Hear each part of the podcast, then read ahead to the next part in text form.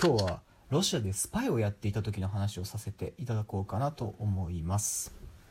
えーあれはもうかれこれ5年前もっとかな10年くらい前の話になるかなと思うんですけど、まあ、ロシアでねあの2年間くらいスパイやっていたんですよね。まあ、その時偽名は使ってはいたんですけどね、えー名前がそうですね。あのラクリマ・クリスキーっていう名前でねやってはいたんですけど、まあ、実を言うとあのプーチンとね俺はすごい仲が良くってまあ盟友盟友というとちょっと大げさになっちゃうんですけどね、まあ、親友みたいな感じでね。俺が KGB 時代に、まあ、同僚だったんですよね。でよくいろんな諜報機関とかねいろんなとこへ探り行ったりとかね一緒に行ったりとかしてて。でまあミッション中とかもね彼はすごい気が利くタイプの人間だったのでね。なんか俺にこうチュッパチャップスくれたりとかなんかこうクロレットツみたいなのくれたりとかね。クロレッツってまあまあだいぶ古いですけどまあくれたりとかしてね。もう本当に気が利くタイプでね。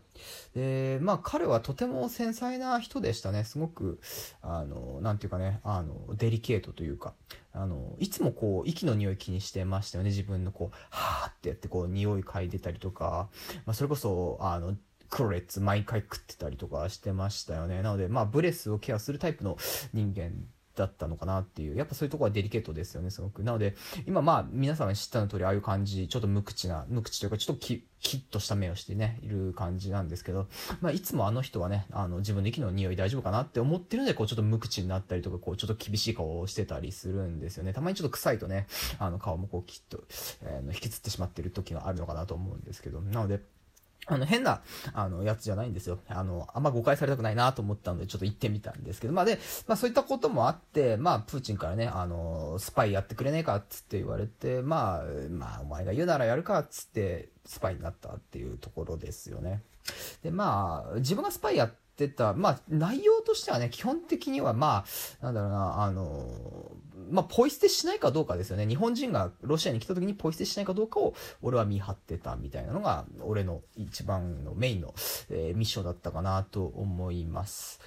まあね、あの、スパイって言うと皆さんなんかこう、派手なの思い浮かべるかなと思うんですよ。いろんなとこに行ってこう、銃撃ち合ったりとかなんかこう、データ、機密データがどうのこうのとかって言うんです。まあでもほとんどのスパイそんなことはしないですよね。もうほとんどのスパイがやっぱこう、地道な活動になるんですよ。なんかアクティビストみたいな感じでね。なんかこう、ゴミ拾いしてみたりとかね。なんかこう、タバコのポイ捨て注意したりとか、まあそういうのが、まあ実はスパイの、まあそういうのを見張るのがね、スパイの役目だったりするので、ね、まあ自分はそういった意味じゃ、あの、ポイ捨てをね、こう、あの、しないかどうか見張ってたりとか、まあした場合ね、それ拾ってゴミ箱に捨てるみたいなような、えースパイをやってたりしましたね。やっぱりこう、日本のね、要人の方がね、ロシアに来るときなんか結構緊張感が走ったりとかね、それこそ安倍晋三とか、まあロシアに来るときとかはね、結構、あの、ピリッとした感じになりますよね。で、こう、やっぱこう、ポイ捨てしちゃうんじゃねえかな、みたいな感じでね、こう見張ってたりとかする。まあでもやっぱ日本人、そういうとこちゃんとしてますよね。あの、ポイ捨てするほとんどいないですよね。あの、周りのお付きの人とかもね、全然そういったこともなく、マナーすごく良かったりはしたんですけどね。まあでもまあちょっと昭恵夫人だけはね、ちょっとやめダメでしたね。あの、あの人だけはちょっとこう、よくポイ捨てするタイプだったりはしたんですけどね。なのでそれちょっとポイッと拾って、あれしてみたりしたんですけど、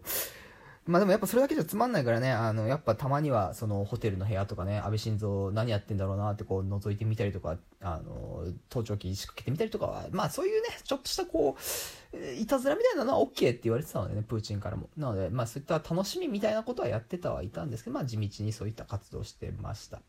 まあね、あの、まあ実は2年間って言ったんですけど、まあ、ね、腰痛がやっぱたたっちゃってね、あの、腰が痛いんですよね。やっぱりこう、ゴミ拾いすることになるね。ポイしたものをこう、ポッて拾うでね、やっぱ腰がどうしても痛くてね、いろいろカイロプラクティスとか、こう、ハリキューとか試してみたんですけどね、やっぱ効かないですよね、あんまり。で、まあ、すいません、ちょっとやっぱもう腰が痛いわ、つって、やっぱプーチにね、もうこれ以上続けられねえからごめんねっ、つって、まあ結局2年くらいだったかな。うん、やって、えーまあスパイはやめてしまったっていうことになるんですけどね。まあ今となってはとてもいい思い出ではあるんですけどね。いろんな、あのまあ日本人の方と知り合いにもなれてね。で、そこから実はね、今は、あのアメリカのね、工作員として働いているっていうことになるんです。まあこれはまた別の機会にお話しさせていただこうかなと思います。ロシアでスパイをやってたことについて、はい話させていただきました。ご視聴ありがとうございます。